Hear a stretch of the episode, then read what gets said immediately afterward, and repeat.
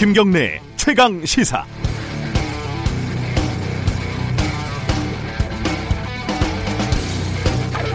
최저임금발 무인화 확산. 최근 최저임금이 급등해서 무인기계를 도입하는 기업들이 급증했고 일자리가 사라지고 있어서 큰일이다. 조선일보의 기사입니다.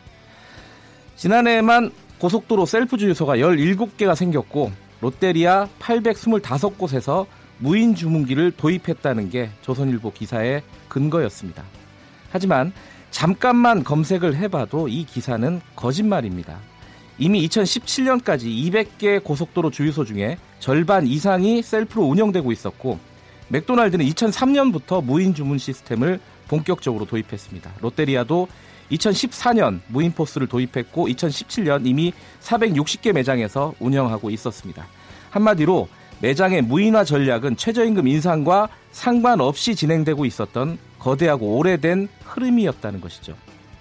최저임금의 상승 폭이나 속도에 대해서 서로 다른 주장을 할 수는 있습니다. 하지만 그 주장을 관철하기 위해서 아무거나 근거라고 내밀면 대화가 되지 않습니다. 기사와 취재에 대한 성실함, 우리 기자들의 최소한의 직업 윤리고 자존심입니다. 1월 4일 김경래 최강 시사 시작합니다.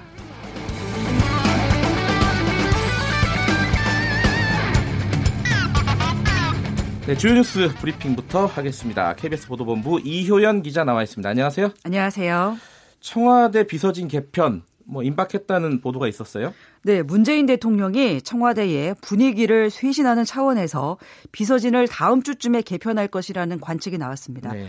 현재는 일부 참모진들의 후임을 선정하기 위한 인사 검증 작업이 진행 중인 것으로 알려졌습니다. 네.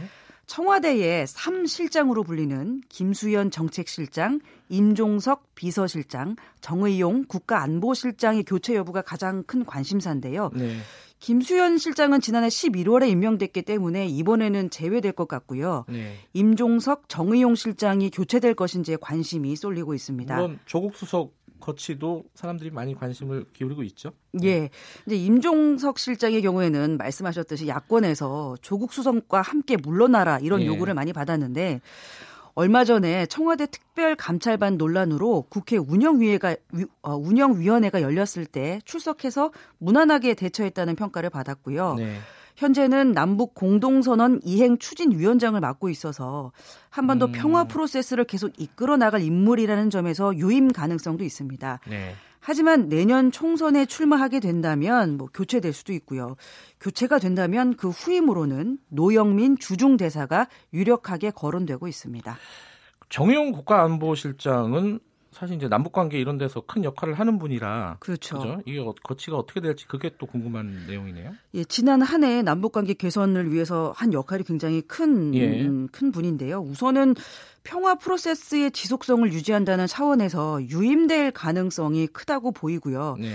그런데 불가피하게 교체해야 한다면 후임으로 서훈 국가정보원장이 거론되고 있습니다. 네. 그 밖에도요, 문재인 정부 출범과 동시에 입각한 장관들이 있어요. 네. 김부겸 행정안전, 김영춘 해양수산, 도종환 문화체육관광, 김현미 국토교통부 장관이 있는데요. 네. 내년에 총선에 대비하기 위해서 개각 대상이 될 수 있다는 관측이 있고요. 다만 시기는 청와대 비서진 개편과 동시에 할지 이후에 할지 네. 이, 여부는 아직 결정되지 않은 것으로 보입니다. 예, 뭐 다음 주 중에 윤곽이 나오겠네요. 네. 네. 자 그리고 어, 청와대 특감반원 김태우 수사관 검찰 출석했어요. 그죠? 네, 어제 검찰 조사 받았습니다. 이제 네. 그동안 김태우 수사관이 경찰의 지인 관련 수사 정보 캐묻고 건설업자 골프조 때 받았다. 이런 의혹도 나왔고 문제가 되니까 청와대 특감 반원들이 집단으로 항명했다. 이런 보도가 계속되면서 청와대 기강회의 문제가 지적돼 왔었어요. 네. 하지만 김태우 수사관은 여권 고위 인사의 비리를 보고했다가 밉보인 거다 이렇게 주장하면서 이번 청와대의 민간인 사찰 의혹을 폭로했습니다. 네. 어제는 본인이 제기한 청와대의 민간인 사찰 문제에 대해서 참고인 신분으로 조사를 받은 겁니다. 네. 어제 김 수사관이 서울 동부지검에 나오면서요 기자들 앞에서 작심한 듯 한마디 했습니다. 뭐 뭐라고 얘기했냐면요. 16년간 공직 생활하면서 위에서 지시하면 그저 열심히 일하는 게 미덕이라 생각했다. 그런데 자신에 대한 포갑적인 휴대전화 감찰이 이루어지고 음. 혐의가 나오지 않으면 사생활까지 탈탈 털어서 감찰하는 것을 보고 문제 의식을 느꼈다.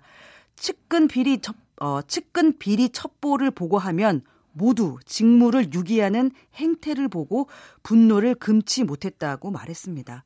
김태우 수사관이 폭로한 사건에 대해서는요, 동부지검에서 청와대 민간인 사찰이 이게 민간인 사찰에 되는, 해당되는지 안 되는지를 수사하게 되고요. 예. 또 청와대가 김 수사관을 공무상 비밀 누설 혐의로 고발한 부분이 있어요. 이거는 이제 수원지검에서 조사하게 됩니다. 어, 야당에서는 특검 가야 된다고 주장하고 있는데 뭐, 이 내용은 아, 2부에서 어, 네. 어, 최강 어, 최고의 정치 코너에서 조금 더 자세하게 좀 짚어보도록 하겠습니다. 그리고 김태우 어, 전 수사관 말고 신재민 전 사무관 얘기도 어제 좀 시끄러웠어요. 맞아요. 예. 예. 그 극단적인 선택을 하겠다, 뭐 유서를 남겼다는 얘기가 있어가지고 예. 저도 가슴이 좀 조마조마했습니다. 그렇죠? 이 어제 신재민 전 사무관이 뭐 극단적인 선택을 하겠다 이런 유서를 남기고 사라졌다가 네. 뭐 무사히 경찰에 발견돼서 현재는 병원에서 치료를 받고 있어요. 근데 이 상황을 지켜본 김동연 전 부총리가 이번 사안과 관련해서 자신의 입장을 처음으로 페이스북에 밝혔습니다. 네. 당시 의사결정권자였잖아요. 김동연 예. 부총리가 전 부총리가요. 근데 뭐라고 했냐면 예. 요약해 드리면 이제 최근에 나온 국가 채무나 거시경제 운영과 같은 이슈들은 세수와 예산을 담당하는 의견 등도 함께 고려해야 하고 네. 특정 국의 실무자 시각에서 보는 의견과 고민은 충분히 이해되지만 보다 넓은 시각에서 전체를 봐야 하는 사람들의 입장도 생각해야 음. 한다고 했습니다. 신재민 전 사무관이 국고국 소속이었죠? 예, 예. 예. 또 신전 사무관의 충정도 이해가 된다. 공직자는 소신이 있어야 하고 그 소신의 관철을 위해 노력하는 게 필요하지만 그런 소신이 담긴 정책이 모두 관철되는 것은 아니다. 소신과 정책의 종합적이고 합리적인 조율은 다른 문제라고 강조했습니다. 네. 글을 보면은요, 신전 사무관이 제기한 어떤 의혹이나 주장을 반박 했다기보다는요, 네. 신전 사무관의 건강과 또 이제 좌절된 자신의 소신 앞에서 고뇌하는 젊은이를 우려하고 염려하는 글에 가깝다 이런 느낌이 좀 들, 듭니다. 네. 신전 사무관이 무사한 게 확인이 된 후에는요, 부모가 기자들에게 사과문을 보내기도 했는데요.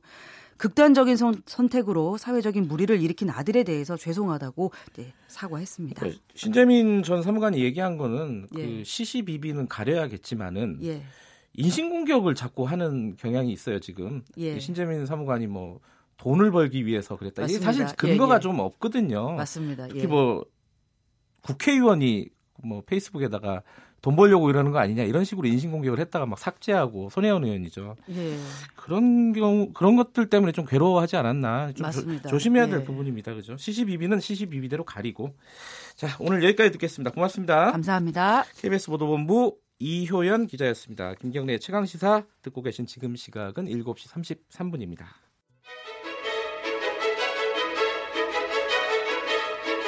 우리 사회의 다양한 현안을 공정하고 깊이 있게 다룹니다. KBS 일라디오 김경래의 최강 시사. 네, 한일 레이더 공방이 쉽게 안 끝나네요. 2주째 이어지고 있는데요. 어, 일본이 계속 그 우리가 어, 일본 비행기 그 초계기에다가 사격 통제 레이더를 겨냥했다 이렇게 계속 주장을 하고 있고요. 뭐 국방부도 좀 어, 조심하는 것처럼 보이더니 이제 강경한 메시지를 좀 발표를 하고 있어요. 우리 국방부도요. 어, 일본을 향해서 이제 사과하라 저공 비행에 대해서 뭐 이렇게 얘기를 하고 있고요. 이게 잘 풀리지가 않습니다. 어떻게 진행이 돼야 되는지 정의당 김종대 의원과 함께 얘기 좀 나눠보겠습니다. 안녕하세요. 네, 안녕하세요. 네, 2라운드라고 보통 얘기하는 것 같아요, 지금. 이, 왜냐면은 네. 일본 총리가 등장했어요. 총리가 나와가지고 TV에서 이거 굉장히 유감이다 이렇게 어, 이런 입장을 표명했는데 일본 네. 총리까지 등장했으면 얘기가 지금 더 커진 거죠.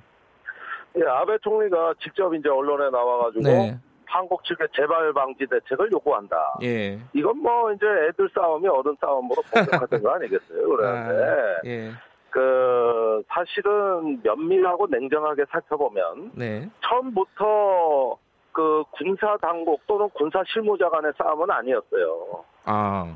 예, 처음부터 정치인들이 만든 싸움이었습니다. 네. 그 어, 제가 다른 방송에서도 이야기한 네. 적이 있습니다만은 어 12월 20날 이 예. 사건이 일어나고 예. 어, 그 직후에 외교부 국방부의 한일 실무회담이 네, 있었죠. 예. 예, 그런데 그때 분위기가 아주 좋았어요. 음... 그 한일 국장급 실무자들 사이에서는 아니 뭐 이런 정도 일 갖고 우리가 이 의제로 다른 회담 못할 거 뭐 있냐. 음. 예, 이러면서 굉장히 분위기가 좋았는데 그때 우리 정부가 알게 된 거는 아 이게 방위성의 실무자들 얘기가 아니라 네. 그 정치인들이 주로 강경하게 나오는구나 이런 분위기를 이미 읽고 있었고 예. 그래서 우리 정부는 조용한 대응으로 갔던 것이죠. 예.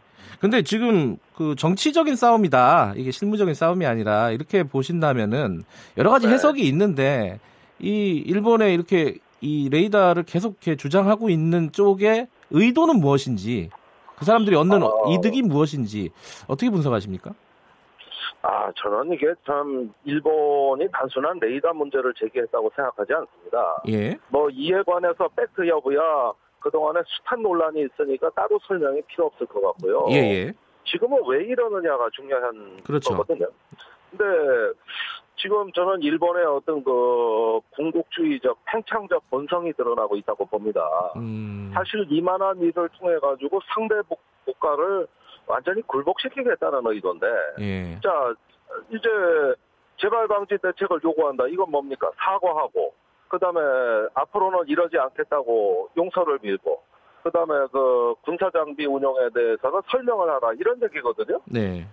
근데 이거는 제가 보기에는 우리가 구한 말을 생각하지 않을 수 없는 것이 아. 이런 빌미를 잡고 들어오면서 상대방을 어, 굴복시키겠다는 이런 어떤 주도권 장악에 대한 의지가 매우 강한 거거든요. 네. 그런 점에서 일본의 최고 정치인들까지 나서서 이게 뭐 아베 총리만 나선 게 아닙니다. 자민당의 외교안보본부장, 방위상, 외무상 다 정치인 출신들 아닙니까? 네. 이런 분들이 거의 의견 통일을 이룬 것 같아요. 차제 음. 한국을 좀 어, 제대로 길을 들여야 된다는 예. 이런 어떤 의견 통일이 내부에 이루어진 거 아닌가 싶을 정도입니다.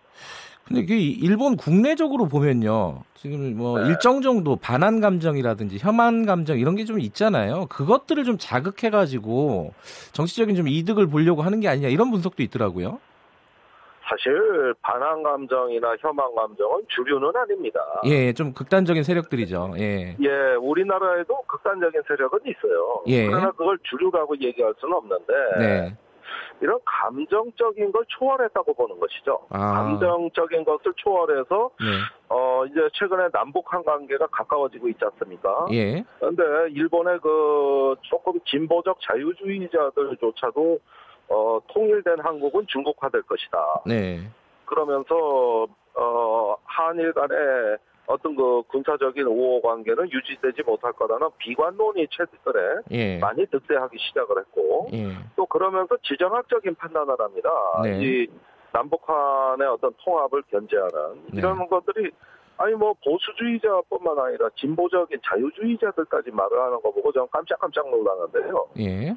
어, 그런 것들 속에서 아베 총리는 이제 어, 집단적 자위권을 행사하는 일본이 구, 보통 국가로서 어, 군사적 팽창을 도모하고 있고 네.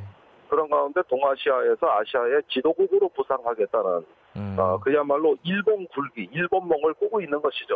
예. 그런 게 한국에 대한 어, 사전 견제 또 길들이기 차원으로 이렇게 지정학적인 고려가 저는 있다고 봐요. 예. 근데 이 정치적인 싸움이라고 해도요. 이 기술적으로 예. 보면은 이 뭐 레이더 같은 게 누가 잘못했는지 이거 서로 간에 확인할 수 있는 거 아니에요? 이게 왜 확인이 안 되는 거죠? 아, 그러니까 이게 아주 웃기는 건데. 예. 자, 레이더 전파를 발사했다면 그게 다 레코딩 되게 돼 있거든요. 예. 예. 다 기록됩니다, 이게. 그 전자 파일로. 예. 그러면 그걸 까면 되는 거예요.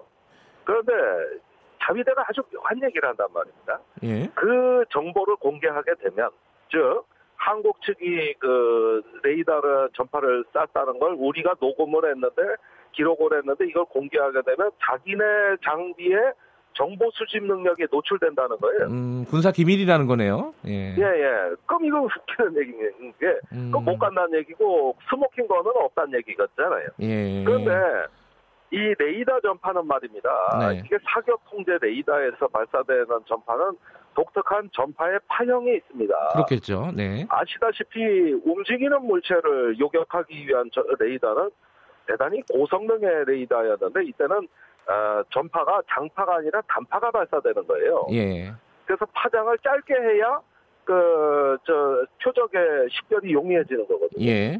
그렇다면은 그것이 어느 간격으로 전파가 발사됐는가, 또 전파의 파장은 어떤가, 음. 이것이 어느 정도 강도가 강도가 세게 들어왔는가 이런 것들을 공개하면은 누구나 제3자도 객관적으로 검증할 수 있거든요. 예. 그러나 이걸 공개하겠다는 얘기는 안 한다고. 음. 자기네 정보 수집 능력이 노출되기 때문에 그러면은 어디 중재기관 제3자한테 비밀리에 깔 수도 있는 거거든요. 아. 그것도 안 하겠다는 거거든. 예. 그러니까 이게 웃기는 게 참 그러고 그 영상만 공개했어요. 그렇죠. 우리 관계토 예. 어, 구축함 그 영상만 공개하는데 그 영상 보니까 그냥 바다에 떠 있는 배입니다. 예. 그런데 가까이 가서 찍었다란 말이에요. 예. 그러면 이건 일본 내 군사 전문가조차도 아니 이렇게 저공으로 상대방 군함에 가까이 접근하는 게 어딨냐. 음. 이런 얘기까지 나오고 있지 않습니까? 예. 그런 걸 봤을 때는 일본의 최근의 그 주장은 이건 뭐 증거도 없는 억지 주장 아니냐. 예. 이렇게 보여지는 거고 그렇습니다. 우리 정부도 뭐 영상을 공개하겠다는 입장입니다. 예, 지금 뭐 반박 동영상 일본이 동영상 공개하니까 우리도 반박 동영상을 만들고 있다. 조만간 유튜브에 탑재하겠다. 아이고 탑재라는 용어를 쓰시더라고요. 탑재하겠다 네. 이렇게 얘기했는데 이 대응은 뭐 시적절하다고 보세요? 어떻게 보세요? 우리 정부는 처음부터 조용하게 대응하고 네. 그냥 적절하게 해소해 버리겠다는 입장이었는데 네. 이게 자꾸 아베 총리까지 나서고 이러니까 이제 뒤늦게 아 이거 그냥 어, 지나칠 수 없는 문제가 어, 됐구나 너무 커졌구나 이렇게 본 거예요. 예. 그래서 영상을 공개하겠다는 것은 적절한 조치인데 왜 이렇게 오래 걸리나 모르겠어요. 좀 빨리 빨리 좀 더 빨리 해야 된다. 그러네요. 뭘 손을 보고 자꾸 손을 본다 그러면은 또 뭔가 오해 소지가 커지지 않겠어요? 예. 어, 뭔가 자꾸 편집을 많이 한다는 얘기니까. 예. 아, 그럴 거 없이 그냥 있는 그대로 빨리 공개해 버리는 게 좋겠어요.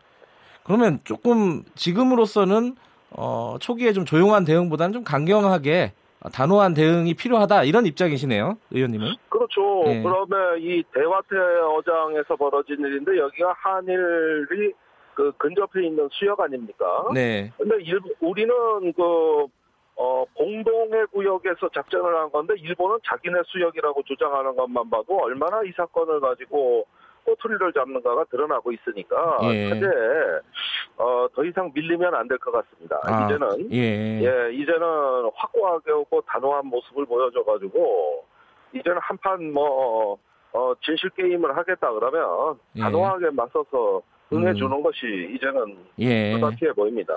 정의당 김종대 의원과 한일 레이더 공방 얘기를 좀 하고 있는데요. 예. 근데 지금 말씀하신 대로 단호하게 대응을 하면 근데 한 가지 이제 걱정되는 부분이 한일 관계가 지금 안 그래도 지금 경색이 돼 있잖아요. 아, 최악이에요. 예. 근데 지금 여기 하나가 더 붙는 거잖아요. 레이더 공방이. 그러면 한일 관계가 이게 좀처럼 풀릴 수 있는 뭐 계기가 마련되지 않는다. 오래 갈 것 같다. 이런 좀 걱정은 들어요. 근데 우리가 앞으로 한반도 평화 체제를 구축하기 위해서는 일본이라는 산을 넘어야 됩니다. 네. 아시다시피 어, 올해 1월부터 남북 관계가 개선될 조짐을 보일 때마다 그걸 그 고춧가루 뿌리면서 방해한 세력은 누가 말해도 일본이고요. 예. 그다음에 미국 내 그 오피니언들 그룹을 로비를 해가지고 네. 북한하고 가까워지는 한국을 공격하도록 워싱턴의 그 전문가들이 말을 하도록 만든 배후 세력은 일본입니다. 네. 저는 뭐 구체적인 사람들까지도 될 수 있습니다만은 네. 그 재단을 내서 거액의 돈을 뿌려가지고 네. 그 워싱턴의 한국 전문가들이 한국에 대한 비토 발언을 하도록 유도를 했거든요. 네. 그러니까 결국 우리가 지금에 와서 보게 되면은 네. 언젠가 남북 간의 평화 체제를 하기 위해 일본이라는 강은 언젠가 건너야 되는 거구나. 네. 그렇다면 이런 거 진실을 회피하지 말고 과감하게 돌파하는 것이 아. 저는 어, 우리 정부의 정도라고 보는 것이죠. 근데 이제 남북 관계 특히 이제 이런데 일본이 아까 말씀하신 대로 고춧가루를 계속 뿌리고 있는데 네. 일본이라는 존재를 우리가 좀좀 달래 가지고 끌고 가야 되는 것이냐 아니면은 강하게 좀 어, 대응할 건 대응해야 되는 것이냐 이게 좀 고민일 것 같아요 정부 입장에서. 그러니까 2차 대전으로 아픔을 많이 겪은 나라가 일본인데 물론 네. 우린 더 겪었지만 그런 어떤 그 일본의 평화적인 본성 예. 즉 전쟁으로 인한 비극의 아픔을 딛고 일어서고자 하는 일본의 평화적 본성이 있어요. 예. 이 평화적 본성하고는 손을 잡고 같이 가야 된다는 겁니다. 네. 그런 면에서 한일 관계는 생산적으로 가야 돼요. 음. 그러나 그렇게 가기까지의 단기적인 긴장이 있다면 네. 그 단기적 긴장은 감수해야 된다. 아. 우리는 궁극적으로 일본의 평화국가 일본으로서의 예. 그 본성을 일깨워서 같이 가고자 하는 것이기 때문에 예. 절대 일본을 미워하거나 혐오하는 것이 아니고 네. 그러나 단기적으로 이렇게 도발적 행태에 대해서는 그 음. 그 긴장은 감수할 필요가 있겠다. 네. 그래서 가고자 하는 방향을 우리 정부가 장기적인 전망을 명확히 제시해야 되겠죠. 예. 단기적으로는 좀 감소할 건 감소하자 경색 국면을 감소하자. 네네, 다만 네. 장기적으로는 평화적인 일본과 같이 갈 그런 기, 어, 어떤 여지는 열어두고 진행을 해야겠다 그렇습니다. 이런 아, 말씀이시네요. 예, 네. 알겠습니다. 좀 명쾌해졌습니다. 오늘 말씀 감사합니다. 네, 고맙습니다. 정의당 김종대 의원이었습니다.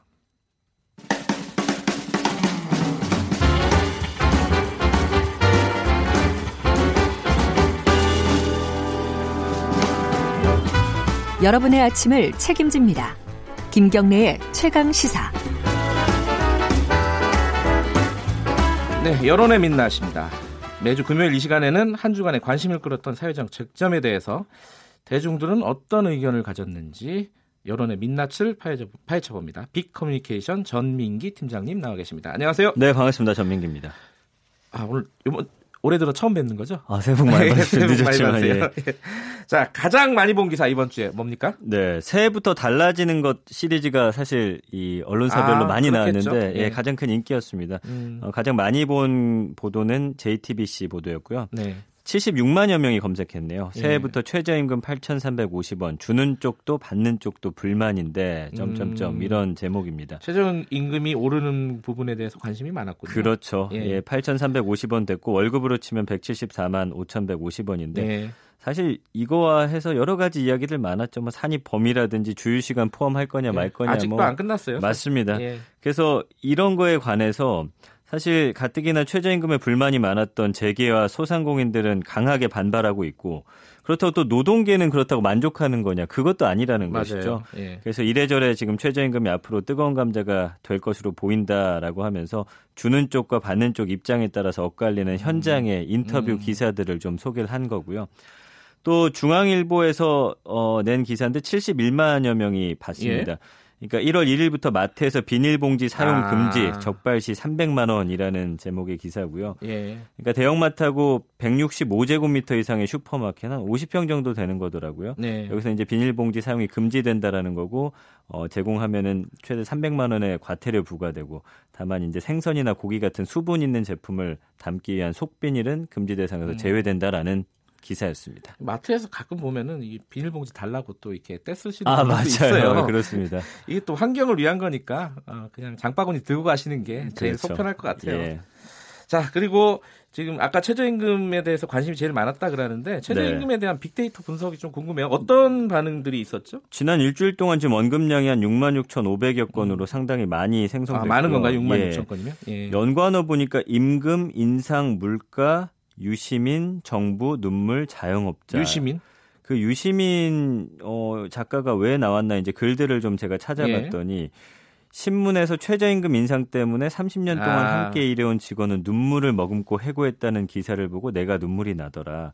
이 어떻게 30년 동안 최저임금을 줄 수 있냐? 우리가 음. 사는 세상이 이러면 안 된다고 생각한다. 어, 토론에 나와서 했던 이야기인데 예. 이게 이제 한 사람이 SNS를 통해 올렸는데 가장 많이 퍼 날라진 그런 아, 글이었습니다. 그래요? 예. 음. 그래서 감성어 긍부정 비율 보면 13대 56이고 긍정 감성어는 좋은 임금 인상 완화하다 합리적 해결하다. 어, 부정 감성어 비율이 훨씬 높죠. 지금 눈물 흘리다, 망하다, 비싼, 부담, 등골 빼먹다, 문제 있다, 반발 이런 단어들로서 음. 최저 임금에 대해서 많은 글들이 올라오고 있습니다. 유시민 작가가 이렇게 한마디 하면은 굉장히 화제가 많이 아, 되는군요. 요즘에 그렇습니다. 예. 강자예요, 강자 네. 이쪽 동네에서는. JTBC 토론에서 한 얘기였죠. 맞습니다. 30년 동안 최저임금을 줬다는 게 더욱 놀라운 사실이다. 뭐 이런 취지인데, 근데 저는 이게 이게 예전에 작년 말쯤에 네. 전우용 씨라고 그 역사학자가 있어요. 그분이 네. 올린 글이에요, 사실. 아, 그렇습니까? 원전이. 예. 제가 그래서 좀 찾아봤어요. 이거 어디서 많이 들었던 내용인데. 그렇군요. 그, 예. 그 이분이 그 전우용 역사학자 이분이 어, 동아일보 기사를 보고 네. 30년 동안 어, 일했던 직원을 최저임금 올라서 잘라야 된다. 너무 어. 가슴이 아프다. 이런 사장님의 사연을 썼는데 이분이 그걸 보고 아니 그러면 30년 동안 최저임금을 줬다는 말이야? 아, 말이 안 되네요, 진짜. 예.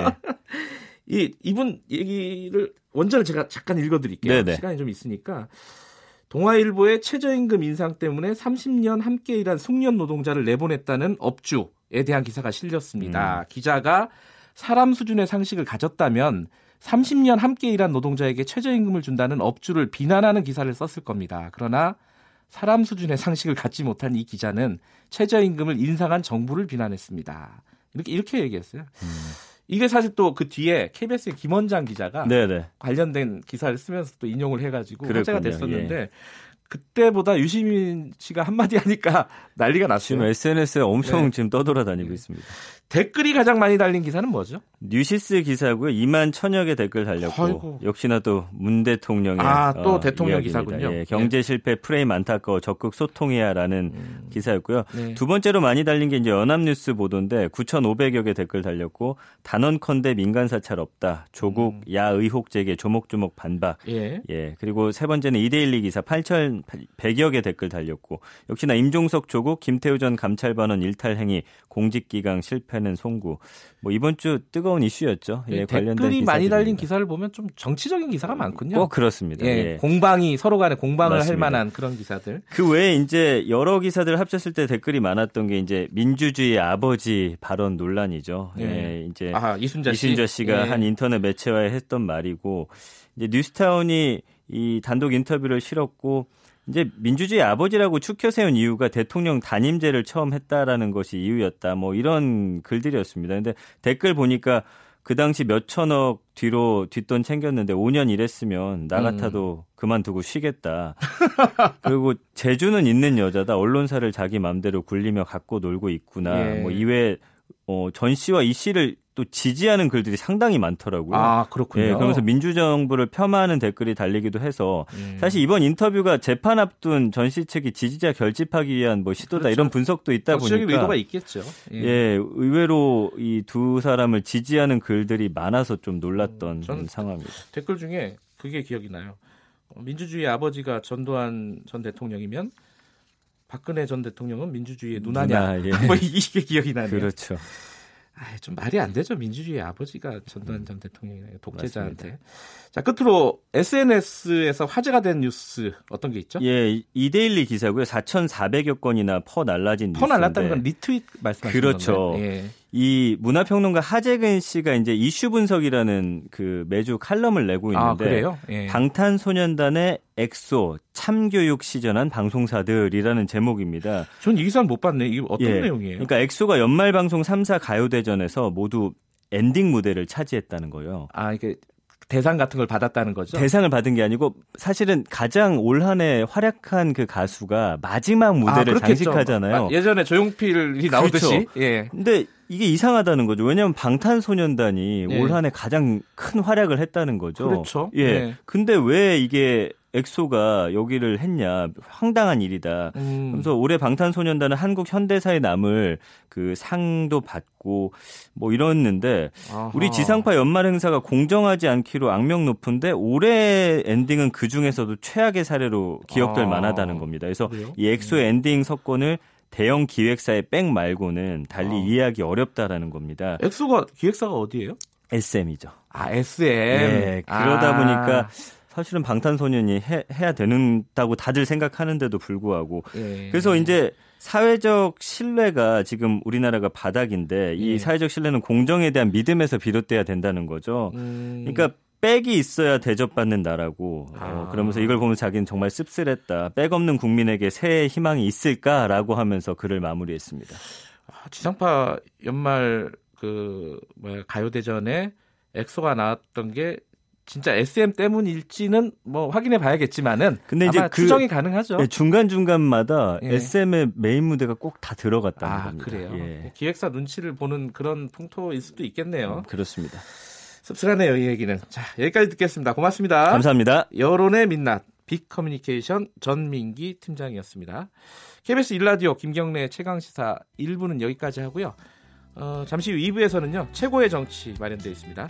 민주당 박주민 의원, 한국당 김영우 의원 여야 두 분과 함께 정치 현안 어, 다뤄보겠습니다. 김경래 최강시사 2부 잠시 후에 뵙겠습니다.